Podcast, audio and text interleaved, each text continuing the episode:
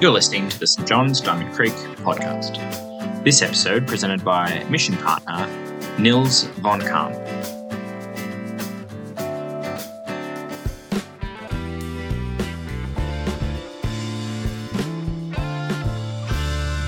Today's reading is from Mark chapter 5, verse 24 to 34. So Jesus went with him. A large crowd followed and pressed around him. A woman was there who had been subject to bleeding for 12 years. She had suffered a great deal under the care of many doctors and had spent all she had, yet instead of getting better, she grew worse. When she heard about Jesus, she came up behind him in the crowd and touched his cloak. Because she thought, if I just touch his clothes, I will be healed. Immediately, her bleeding stopped, and she felt in her body that she was freed from all her suffering. At once, Jesus realized that power had gone out from him. He turned around in the crowd and asked, Who touched my clothes? You see the people crowding against you, his d- disciples answered, and yet you can ask, Who touched me? But Jesus just kept looking around to see who had done it. The woman, knowing what had happened to her, came and fell, fell at his feet, and, trembling with fear, told him the whole truth. He said to her, Daughter, your faith has healed you. Go in peace and be freed from your suffering. This is the word of the Lord. Thanks be to God. Uh, well, good evening, everyone, uh, everyone here, and those who are on the live stream. My name's Tim. I'm the senior minister here at St John's, and it's a privilege to welcome Nils von Kalm, who's going to come out. Um, Nils from Anglican Overseas Aid. We'll give him a round of applause to welcome him, because we love to welcome our guests. Thank you. Nils, it's been great having you at all of our services today and Yeah. hearing some more about the work of Anglican Overseas Aid. Um, we thought we'd just ask a few questions because some people might be more familiar with Anglican Overseas Aid than others. Um, now, there's a clue in the name. It's an Anglican organisation Yep. focused on relief and development around the world. Yep. But could you tell us a little bit more about the focus of the work? Yep. So, um, firstly, thank you so much for having me here today. Um, yeah, it's been great to be here this morning and, and this afternoon again. So, we are the aid and development arm of the Melbourne Diocese. So, we were created uh, 33 years ago by Archbishop David Penman, who had a vision for Anglican churches in Melbourne in particular to respond not just to emergencies but to um, overseas aid and development work, so long term community development work that he wanted to respond to. And so it grew from there. And we now work in seven countries around the world. Okay. Yep. Where are those? Where are those countries or regions where your work's particularly focused? So in Africa, we work in Mozambique, Ethiopia, and Kenya. Uh, in the Middle East, we work in Gaza and East Jerusalem. In Asia, we just work in India. And in the Pacific, we work in the Solomon Islands and in Vanuatu. Okay. Now, when you, you talk about these different places where Anglican Overseas Aid is working, you don't actually have sort of employees or workers on the ground, but you do it through partnerships. So you partner with local organisations on the ground. So, what's the logic behind that? Why do you do it that way? um, because they know much more than us about what's going on because they're locals. Um, and so we want to work through, through local communities. Uh, and local partners. So basically, our partners in different countries are mainly the Anglican Church in that country. So, for example, in the Solomon Islands, our partner is the Anglican Church of Melanesia. And they're the ones who do the work on the ground over there. Whereas our job back here is to support them mainly financially and also to report back to our donors who uh, are churches, just like this one, individuals, and also the Australian government, who um, gives us uh, money out of their aid budget as well. Okay. Now, earlier this year, um, when I was reading sort of a press release from Anglican Overseas Aid, I was, I was really pleased to hear that you had actually partnered with other organisations um, so that when there's a humanitarian crisis in the world, something big that's happening, um, you work together. There's a thing called the Emergency Action Alliance. Is it. that right? Yep. Um, so, what's the theory behind that? Why have you all joined together to do that? Um, number of reasons. So, when you hear about an emergency happening in different parts of the world, uh, you might see something on, say, like the ABC website, where it's got a list of agencies you can donate to.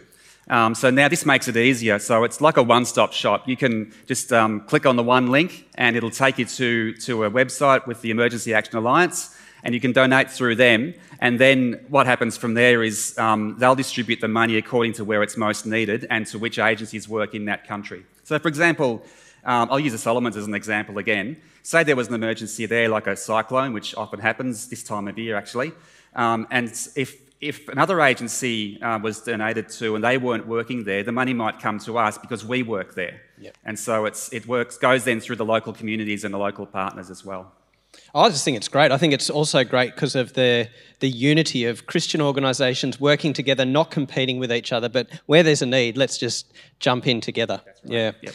Um, our missions committee, which we assign money each year to different mission partners, but we also keep money in hand in case there is a humanitarian crisis. So with Afghanistan this year, we mm. said, like, we'd love to give some money to help what's happening in Afghanistan. Yep. And it's great to have the Emergency Action Alliance to sort of mm. go, that's the place to give it because we want to give through our, through our partners and what they're doing. Mm.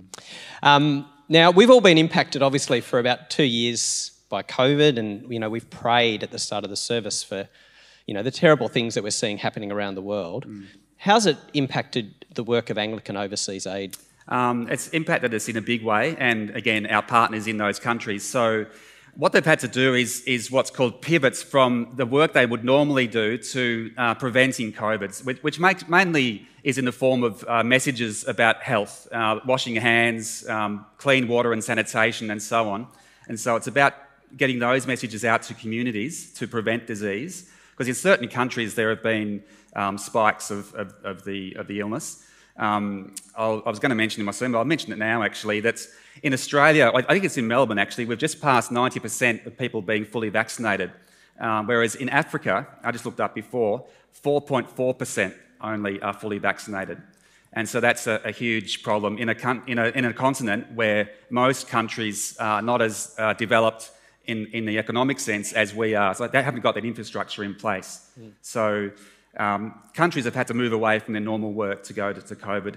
That's happened over the past probably 18 months. Um, now they're slowly coming back to doing a bit more of their local normal work as well. Yep, okay. Uh, now we, I mean, you you partner with organisations, and as a church, you know, we use the term mission partners because we want to see it as a partnership. We want to learn um, from you, as we will tonight, but also to, to give to the work that's happening, to pray for the work that's happening. So, I guess the last question is how can we be good partners? How can we do a good job of that partnership with Anglican Overseas Aid? Um, you already are. So, um, so uh, partly, partly why I want to talk to you today is to thank you, to thank um, St John's here for the great work you've done in supporting us and you continue to do over almost 30 years. So that's, that's financially. We, we do need finances to continue our work, but also prayer as well is a big part of it. So we recognise that we can't do this work alone. Uh, we're a Christian organisation. We want to rely on God working through us to do the work that we do. Um, and so churches like this one, you, have supported us for so long, so you are a good partner, and we really appreciate that. Yeah, thank you. Well, before Neil speaks, how about I pray for the work of Anglican Overseas Aid?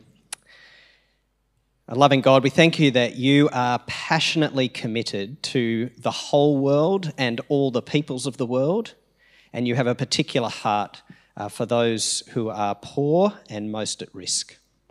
And so we thank you for Anglican Overseas Aid and the partners that they have on the ground uh, doing this work in Jesus' name. Uh, and so we pray uh, for Anglican Overseas Aid. We pray for Nils in his role and for the whole organisation and the work that they are doing. And as we hear from Nils now, please open our hearts and our minds to hear from your word and to hear your call on our lives that we might respond in a way which is full of love for our neighbours wherever they might be. And we ask it in Jesus' name. Amen. Amen. Thanks. Thanks, Tim, and thank you, everyone. And hello and good afternoon to you all. It's good to talk at, a, at an afternoon service. Um, and it's good to talk in person as well and maskless as well. Isn't it great to do that? And hello to everyone uh, watching on YouTube as well. It's great to be with you. So, uh, my name is Nils von Kalm, um, as you've just found out. Um, Anglican Overseas Aid has been around for 33 years. I mentioned before, we were started by Archbishop David Penman uh, back in the late 1980s. And we work in seven countries. And what I want to talk to you about today is some of the work that we do in Gaza. Um, and if we can bring up the first slide, um, there on the screen. I want to talk to you and tell you a bit of a story about this woman whose name is Amal. Amal is a 38 year old woman who has two children, aged four and two, and she lives in a refugee camp in Gaza. Just to give you a bit of context, uh, Gaza is a war zone uh, in the Middle East. It sort of borders Israel on one side and the Mediterranean Sea on the other side. It's 12 kilometres wide at its widest point and 40 kilometres uh, long. And it's the third most densely populated region in the world. About 2 million people live in that, that small amount of space. 95% of the water in Gaza is undrinkable. They have electricity for about six to eight hours per day and most people can't leave. Uh, it's, it's been, we've talked about us being in lockdown for a big part of the last couple of years. Gaza has been in lockdown since 2007. And that's because there's been a blockade by Israel and there's been the conflict between Israel and the Palestinians. And the people in Gaza are pretty much trapped. It's known as the world's largest open air prison. Now, with people like Amal, she has extra issues to deal with because some time ago, Amal felt a lump on her breast. She sought a mammography for that at the Ahli Arab Hospital, which is a hospital that we support in Gaza, and that, that lump revealed cancer.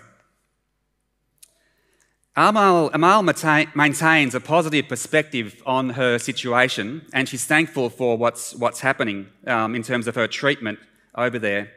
And the story of, of her recovery highlights the success of the work of the hospital that they do in extraordinarily difficult circumstances. I was there three years ago and there were some bombs flying around between Israel and Gaza, and, and they have to treat people who come in. When they, they had attacks earlier this year as well, um, and they had to treat um, people who were injured from that. They've also got to deal with COVID, and that also then you have people like Amal dealing with their own issues of breast cancer.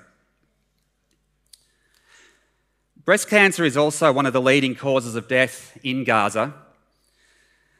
Uh, uh, roughly, the survival rates for breast cancer in Gaza are about 40 to 50%, whereas if you compare that to a place like Australia, where the, the rates for survival are about 85 to 90%, you can see the difference um, and, and the, the difficulties that they face.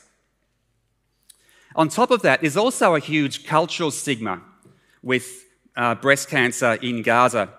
About 70% of men whose wives have breast cancer over there leave their wives for another woman because there's a very strong honour and shame culture over there.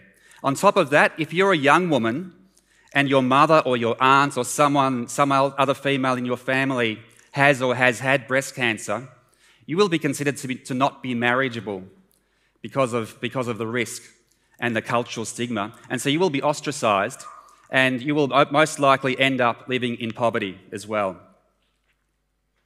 That's what it's like for many women living in Gaza today in 2021. So, as I talk about that and talk about people like Amal, what has that got to do with being here at St John's on a Sunday afternoon, lovely afternoon in the, in the, the heart of Melbourne, is it? The heart of Melbourne?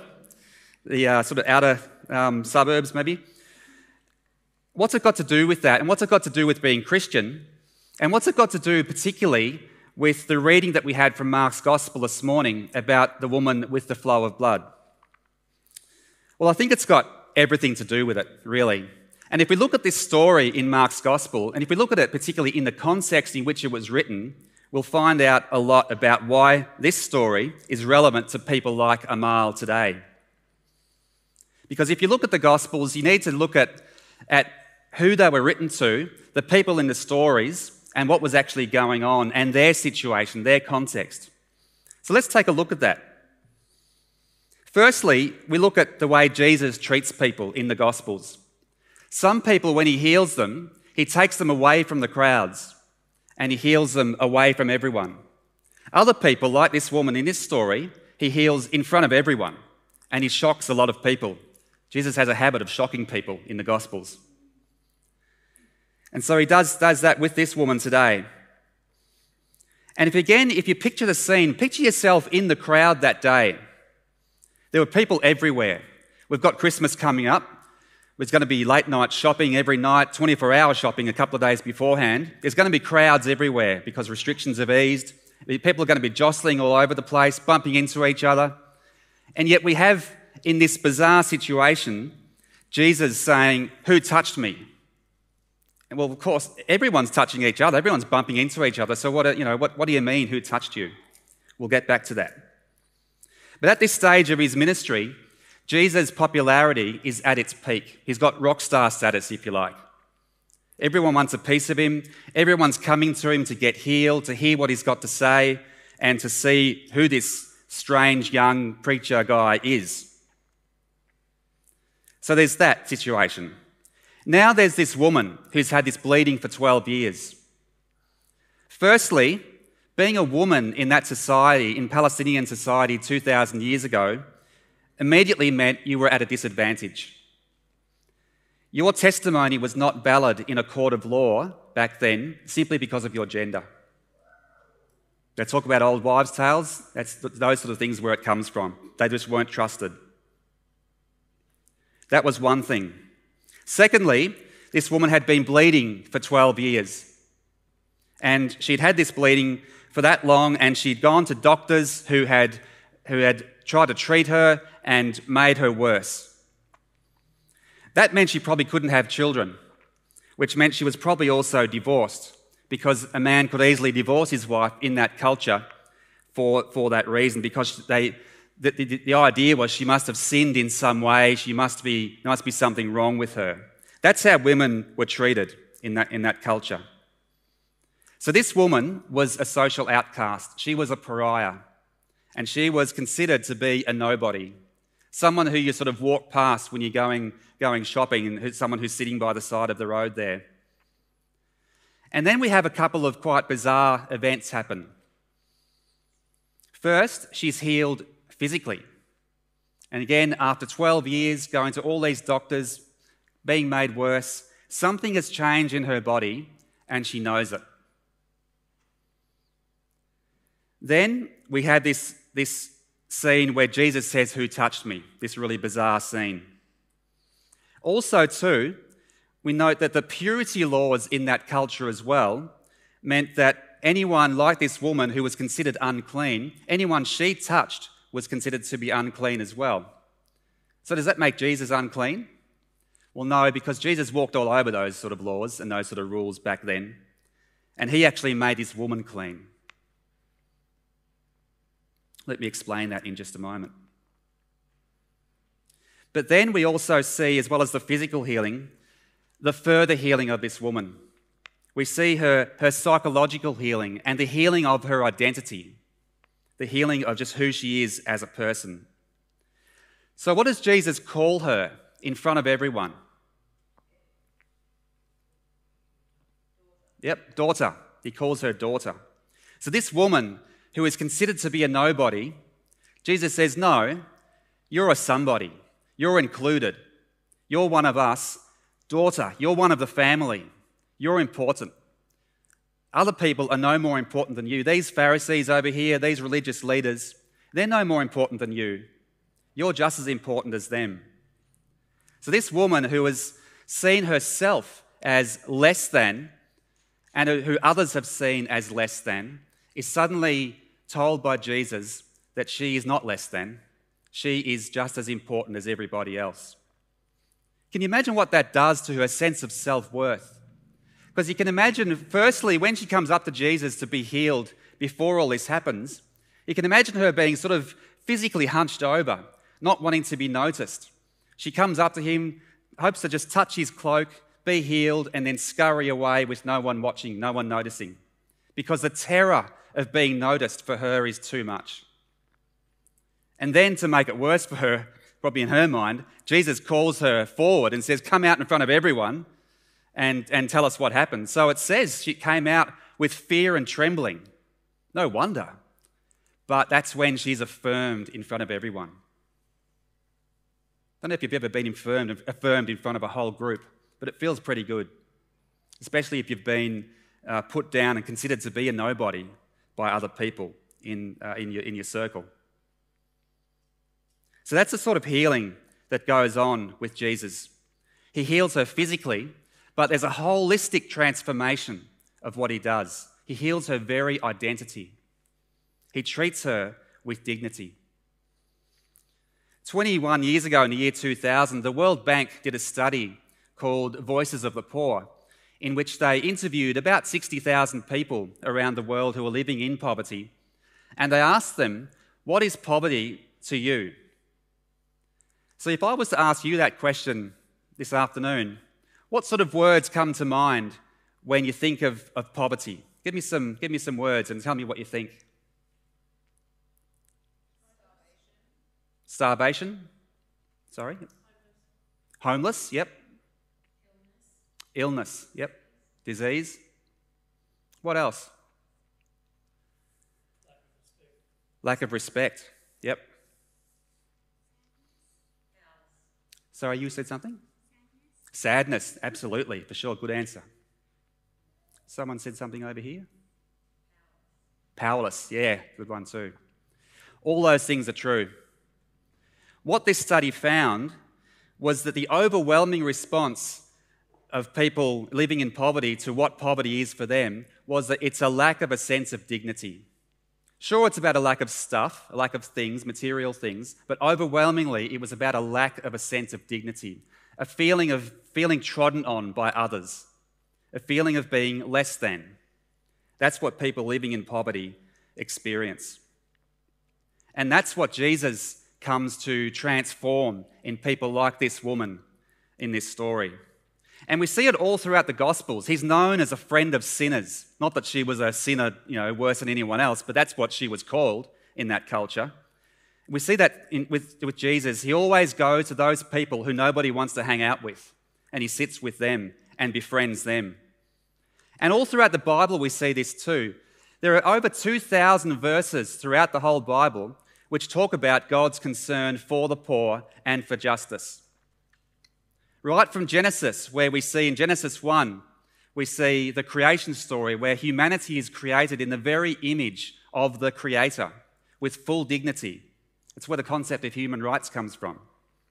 Through to the creation of Israel, then the prophets in the Old Testament, people like Amos, Isaiah, and Micah, who rail against the injustice of Israel and call them back to God. Then we see Jesus hanging out with all the wrong people and being killed and then rising. Then the early church as well. In Acts, we read that they shared everything together and that no one was in need. Have a look in Acts 2 and Acts 4, the end of those two chapters, where it talks about the early church and, and the way they, they loved each other and treated each other. Then you have the writings of Paul. And then you go to the very end in Revelation. In Revelation 21, we have the new creation. So, Genesis, we had the creation story. Revelation, we have this great great scene in Revelation 21 where heaven and earth come together finally, and there's no more tears and no more pain and no more death because the old order of things has passed away. I don't know about you, but in church when I was growing up, the idea of being Christian was about saying a prayer and then going to heaven when you die. I think if, if that's all it is, that's shortchanging the gospel. Heaven's actually coming here. That's the ultimate Christian hope. That's the ultimate Christian hope. I'll tell you a story about a guy called Jim Wallis who, who started a group called Sojourners in the US uh, in the mid 1970s. The reason I mention him is because he also wanted to find out back then what the Bible says about poverty, what God's concern is about poverty, if, if anything.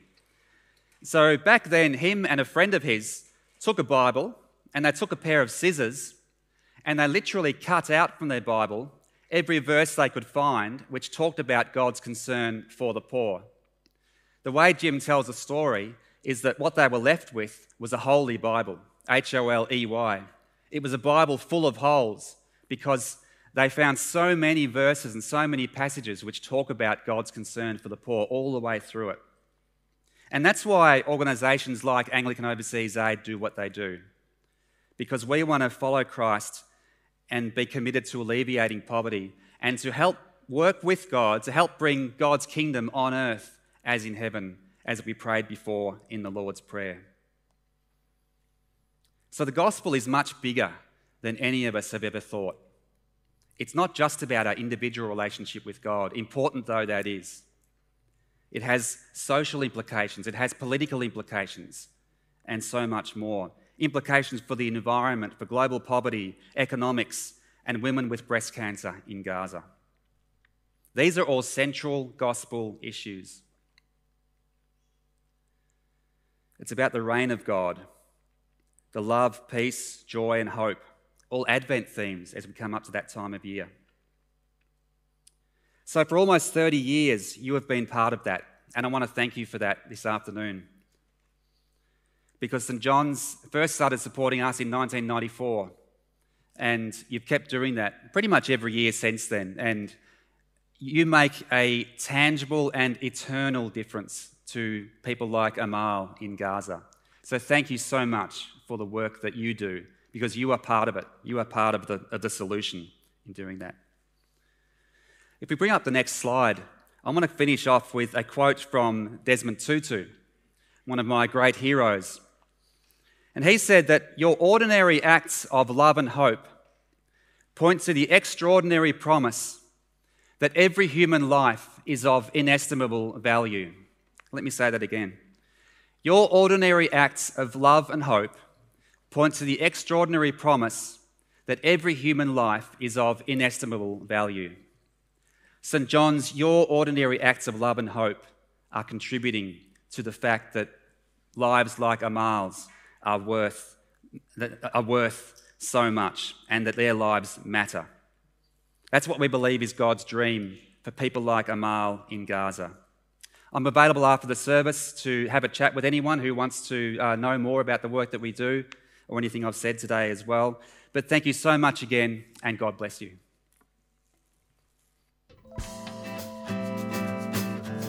Thanks for joining us. If you'd like to subscribe to this podcast, you can do so in Apple Podcasts, Google Podcasts, Spotify, or wherever you get your podcasts from. Just search for St. John's Diamond Creek.